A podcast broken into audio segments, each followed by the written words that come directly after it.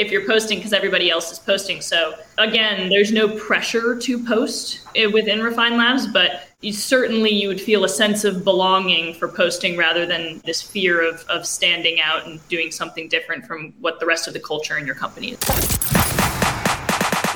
Welcome to Rep Your Brand, a podcast for B2B marketers who are looking to build their career through a strong personal brand.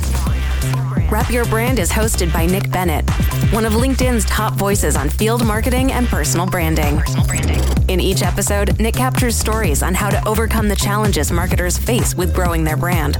So, if you're a marketer looking to open doors and create opportunities that you never thought were possible, then listen in to get tangible tips and strategies to build your very own personal brand. Hello, and welcome to another episode of Rep Your Brand, a podcast for B2B marketers who are looking to build their careers through a strong personal brand. I'm Nick Bennett. This podcast is brought to you by my friends at Motion. They're a done for you podcasting service for scrappy marketing teams in B2B tech. They're two of the nicest guys around. The work that they do is truly world class. You can find them at motionagency.io. And today I'm super pumped because our guest is MJ Peters, VP of Growth at Refine Labs and a must follow on social. She's also probably like one of the nicest people that like I've ever talked to before. So MJ, thanks for joining us. Hey Nick, thank you for having me. Awesome. So I wanted to kind of go down the path and, and we were just talking about this before we hit record, but Chris was, you know, episode two and when when I started this podcast. And so I feel like a lot's changed since then. And so I kind of wanted to go down the path of Refine Labs is everywhere. I see employees kind of posting their perspectives. You have more and more team members joining the team every single day. And it, it's so interesting because everywhere I turn, it's Refine Labs this in a good way. Like, I love that people just kind of like, sharing work related stuff. It's sharing experiences. It's sharing what is important to them. And so I'm curious on kind of to get started, like what's been your experience working in other organizations before you went to a Refine Labs? And then like what's changed basically since joining Refine Labs from like being active on social?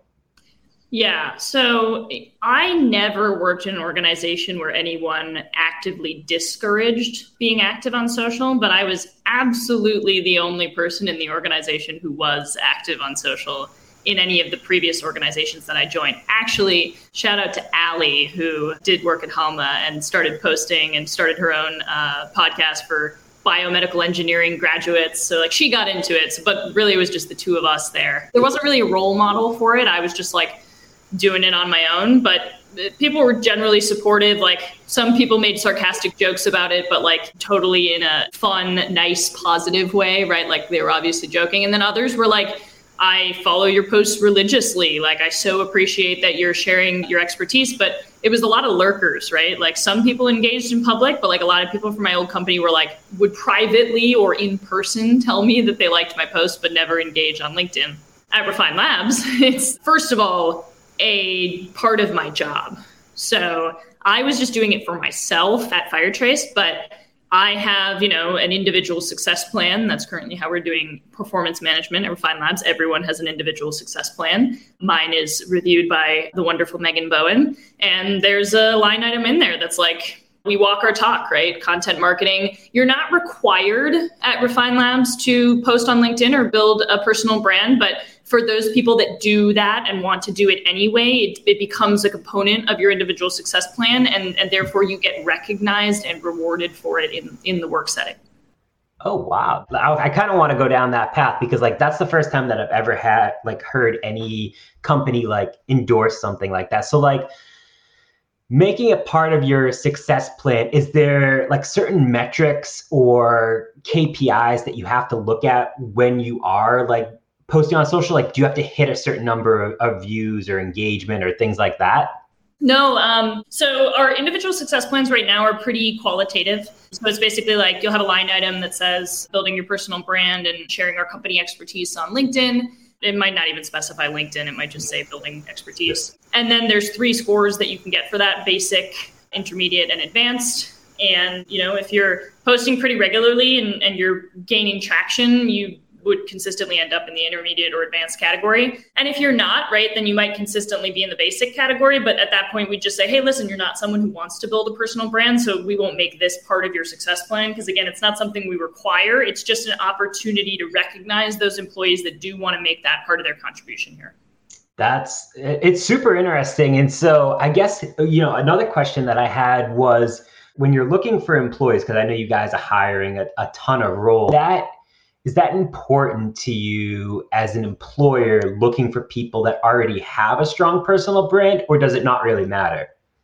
It depends on the role. So okay. um, I wouldn't necessarily say that having a strong personal brand is a prerequisite for any role, but there are some roles that maybe don't fit into the traditional boxes, right? Like my role being a great example, I lead the brand marketing team. I am scaling out sales and I am getting our first product off the ground. So I'm effectively right now the VP of product sales and marketing, which is like you would never post that role on LinkedIn. It's a weird like combination of things and and will change a lot as for example, the sales department gets bigger, we're going to have a dedicated leader of sales. So I'm just like in this jack of all trades role that is constantly evolving.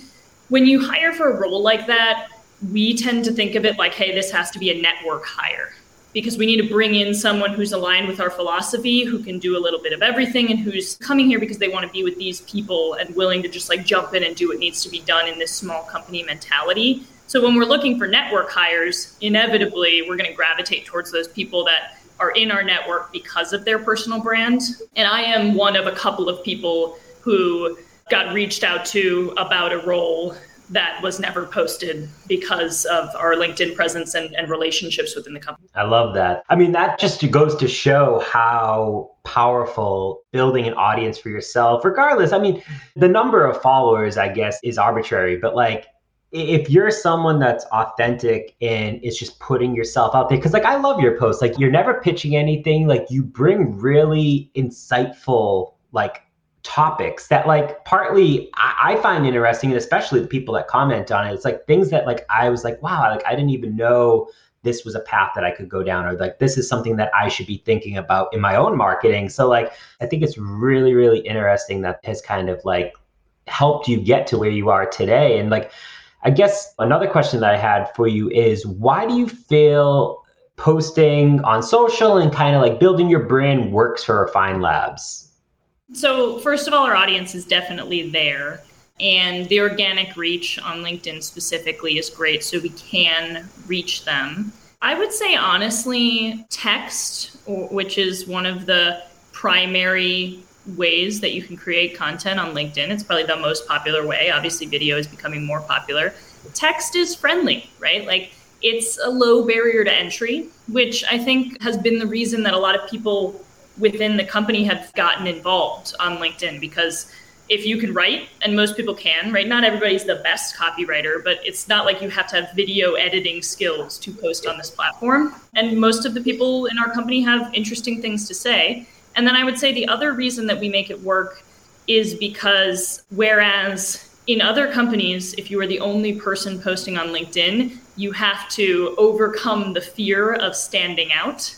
In Refine Labs, like you're definitely going to fit in, right? If you're posting because everybody else is posting. So again, there's no pressure to post eh, within Refine Labs, but you, certainly you would feel a sense of belonging for posting rather than this fear of, of standing out and doing something different from what the rest of the culture in your company is. Yeah, yeah, no, I, I love that for sure.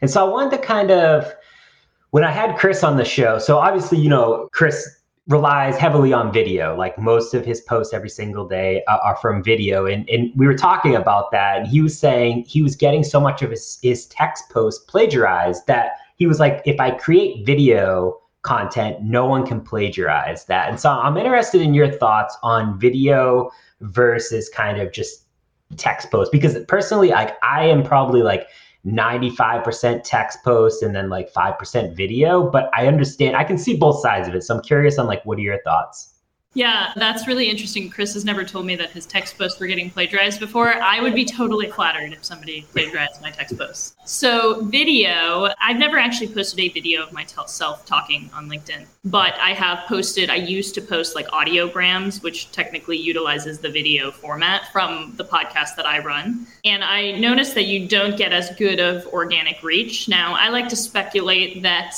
a view, which is how you measure organic reach with a video, is I think it has to be like three seconds or something versus like a view in a text post could just literally be someone scrolling past who didn't read it. So maybe it's a function of how things are measured. But I don't do video mostly because I just like to write. And I like how writing forces me to do a couple of things. First, it forces me to be concise. And second, it forces me to write a hook. Mm. And then third, I always like to use a punchline. And I don't think that, or whenever I can, right? And I don't think that it actually helps the post the way a hook does, right? So a hook gets more people to read the whole thing. So you're actually, your organic reach improves based on that. I just like a punchline because I like to leave somebody with like a punchy thing to think about. It's kind of become part of my brand voice, my personal brand voice. And I don't think I would be able to use any of that structure, right? So cons- being concise, having a hook, and having a punchline in the video format because it's much more off the cuff. So writing really works for me. Obviously, video works great for Chris because he's an incredible speaker, right? And so video provides an engaging format and, and he can he can leverage his really unique ability to speak and, and talk out new concepts and answer questions and all of that. Yeah, no, that's a, that's a great breakdown. I appreciate you sharing that.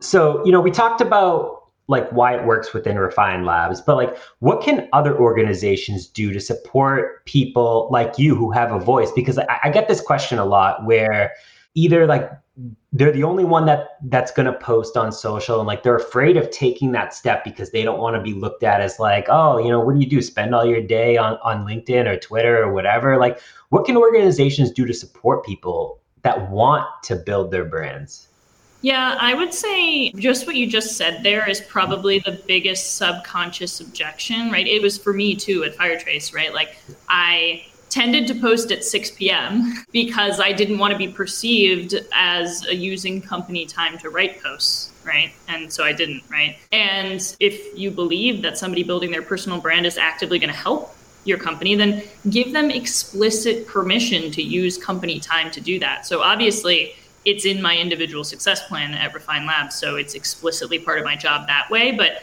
you don't even have to do that, right? It could be as simple as having a conversation with your direct report if you're a manager and say, hey, listen, if you're concerned about this, I want to mm-hmm. make it totally clear that you're allowed to think about posting and engage with other people's posts on LinkedIn and write posts on company time because we consider it to be a valuable thing that you can do as part of your job. So don't feel bad about that. And it just gives employees permission to, to make time for it. And I think it's really important because when people post, right, everyone can see it. They can see what time it happened at. When someone mm-hmm. engages, commenting, liking, etc., can see what time it happened. So if you're worried, if your employees are worried that the company's going to nickel and dime you on company time for engaging on LinkedIn, then just as a manager, give them explicit permission to use company time to do that. Yep, couldn't agree more with you there.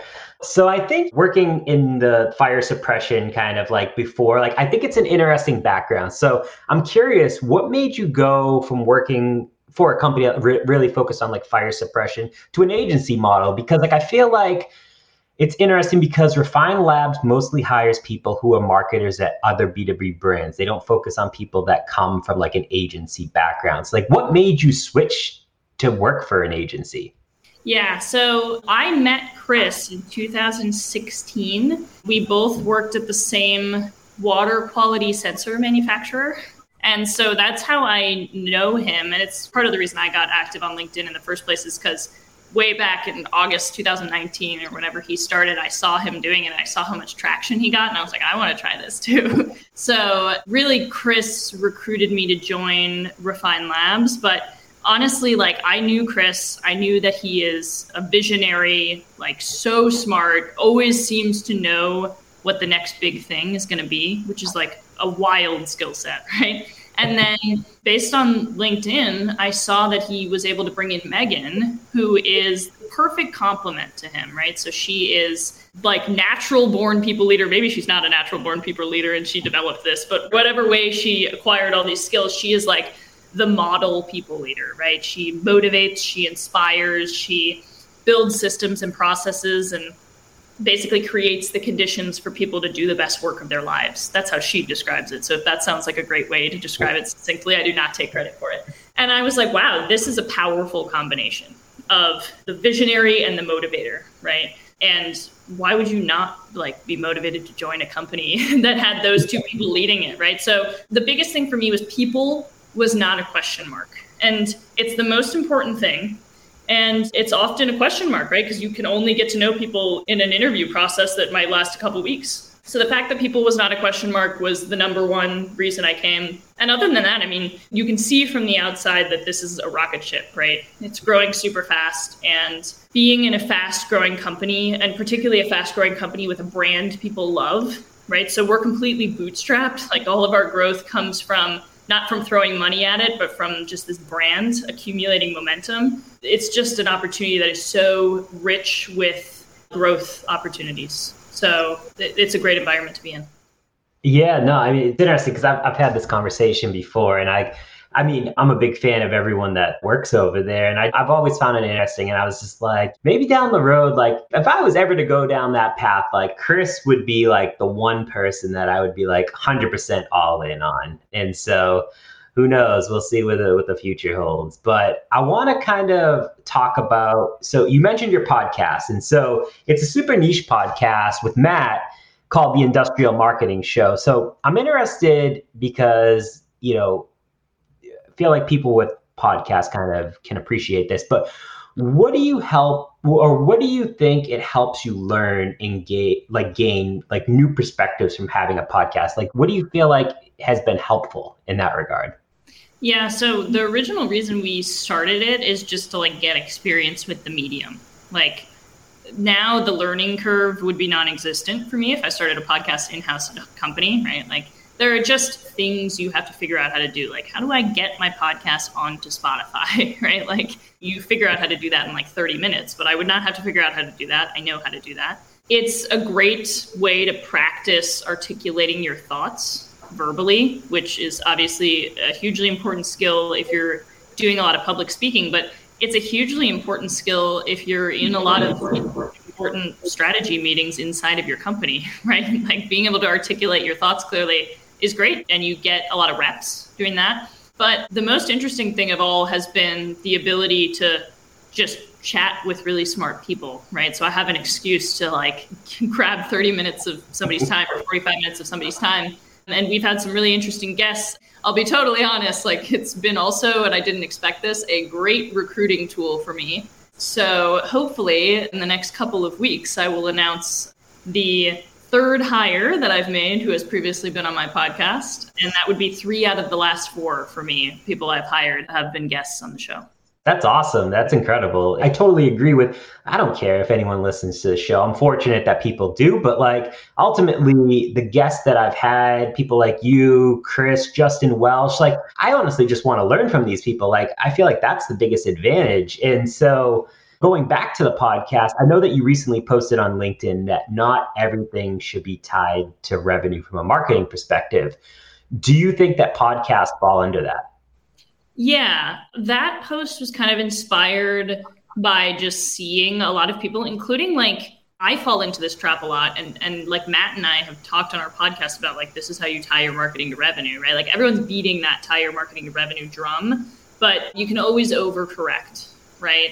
And so if you tie everything to revenue, especially in the short term, then you miss out on the opportunity to invest in longer term channels. And a podcast is probably not going to produce revenue in the first 90 days, right? Especially if you think about the length of a lot of sales cycles, right? Your sales cycle length is even 45 days, which is a fairly short sales cycle length.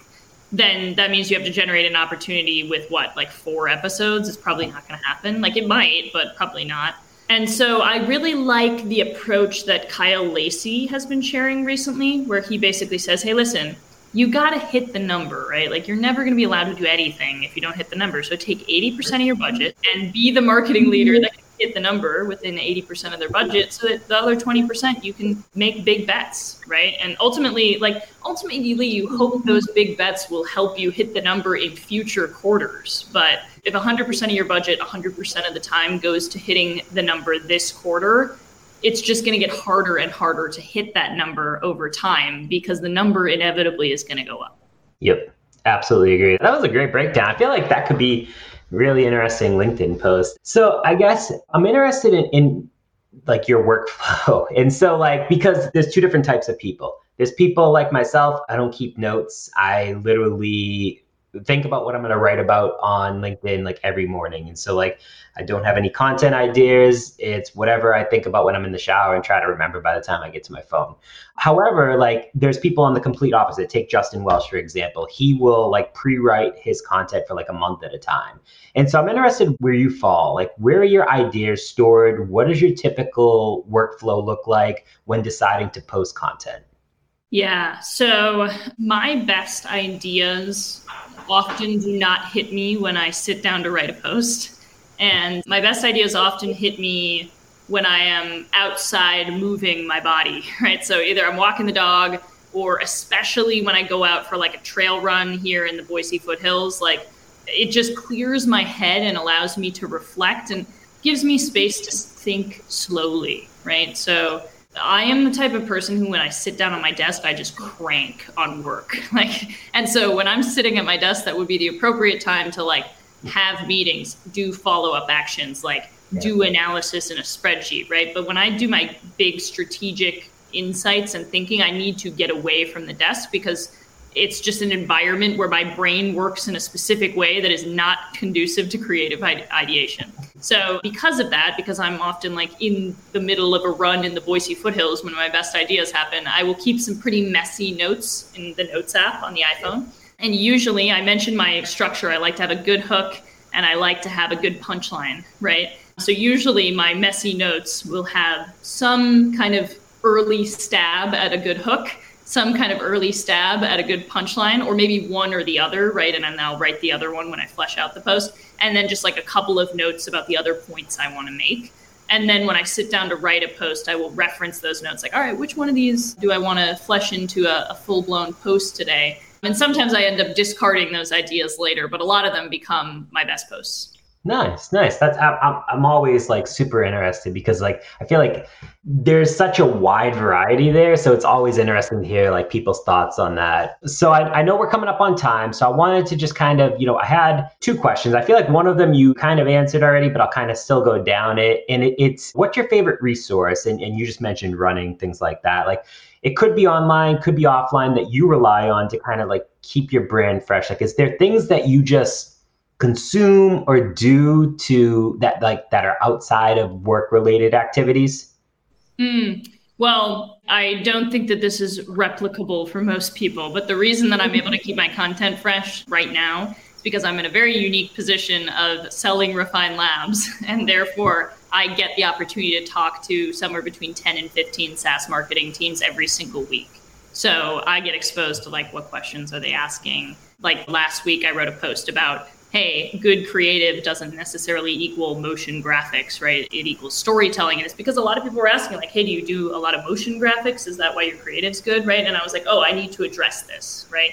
So that's one way that I get a, a big influx of ideas. But I mean, yeah, other than that, like, what you said, right? I like to get out, I like to exercise, and I really do strongly believe that you need to get away from your day to day work in order to have your most creative ideas. Yep, absolutely agree with you.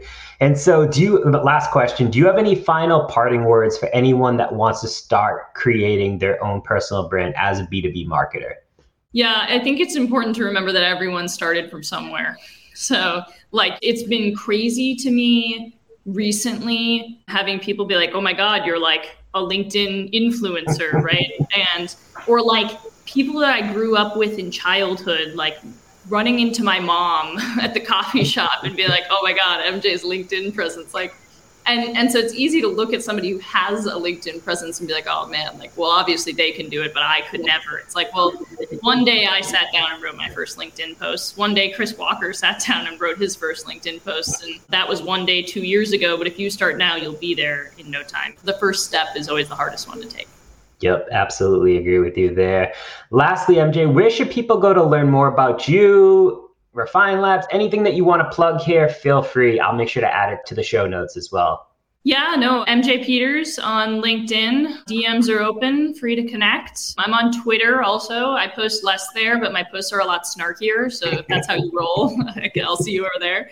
I also do my podcast, The Industrial Marketing Show. So if you happen to be a marketer in the manufacturing space, we'd love to have you over there as well. Amazing. Well, thank you so much for spending some time with me. I, I definitely greatly appreciate it.